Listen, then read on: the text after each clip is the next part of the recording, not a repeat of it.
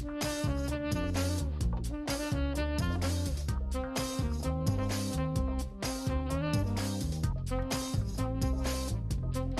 morning, and thank you for joining me today on Monday Morning Motivations.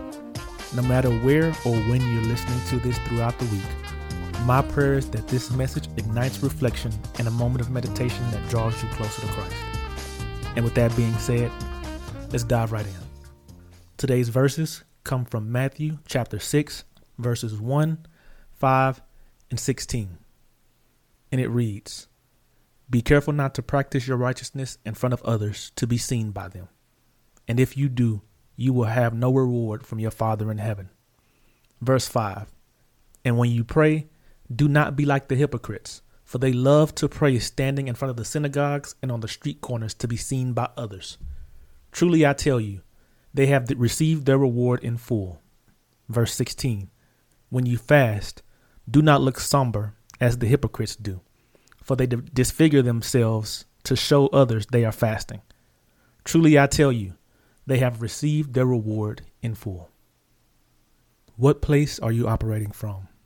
Are you operating from a place of need? I need affirmation. I need validation. I need reassurance. Are you operating from a place of purpose because your needs have already been met in Christ? There are many examples in the Bible where we see the consequences of operating from a place of seeking man's approval over a place of purpose birthed from God's approval. First one is Saul in 1 Samuel 15, where God tells him to go to war and totally destroy the people, the land, and everything in it. Instead, Saul spares the king, keeps the best of the livestock, and uses the excuse of sacrificing the best to the Lord as his reasoning. I say excuse because in verse 24, we see Saul's real reason. I violated the Lord's command and your instructions. I was afraid of the men, and so I gave in to them. And because of his desire to be reassured and validated by men, he lost his anointing as king. And I'm sure that the men he sought to please weren't willing to bear the consequences of his disobedience. Then we look over to Aaron in Exodus 32, when Moses went up to Mount Sinai to receive the Ten Commandments. Because he had been on the mountain for so long, the people came to Aaron and asked them to build them a golden calf to worship, and Aaron built it. Upon Moses' return and confrontation of Aaron, his reasoning was, You know how prone to evil these people are. They said to me, Make us gods who will go before us. As for this fellow Moses who brought us out, of Egypt, we don't know what has happened to him. Yet another example of operating from a place of needing approval. And I'm very intentional about saying operating from, because we all need affirmation and validation and reassurance. But allowing that place of need to be the place we operate from can become a dangerous thing, as we see from these prior examples no matter what context we find ourselves in, whether business, ministry, volunteering, and so on. To allow ourselves to operate from our place of need can put us at odds with God. This is because when we use other means outside of Him to fill us up, we tend to allow those needs to dictate the trajectory of our purpose. And this is a problem because God wants and needs to be the only thing directing that path.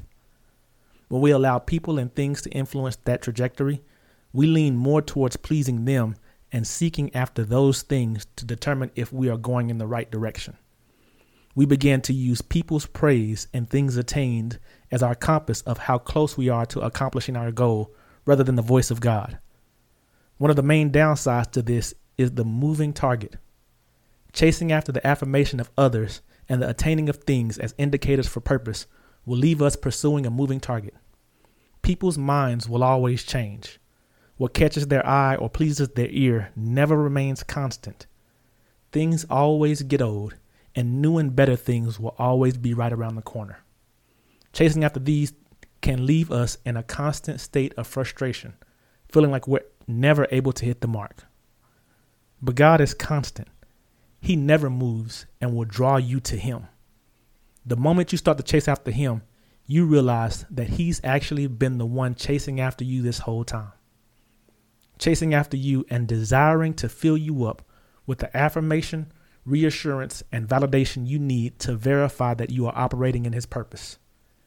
And when you begin from this place as your place of operation, then you can in turn give validation to those people instead of seeking it from them.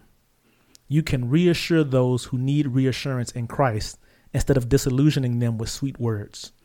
Because when we seek to please people, we end up telling them what they want to hear instead of telling them the truth of the word. Or we tell them the part of the truth that sounds easiest on the ears and not the whole truth, which might rub them the wrong way. The problems that arise with this is when we tell them pleasing things and then they come face to face with the actual will of God, they become frustrated and hard hearted against the voice of God because they were told something different by the person of God who was seeking to please them.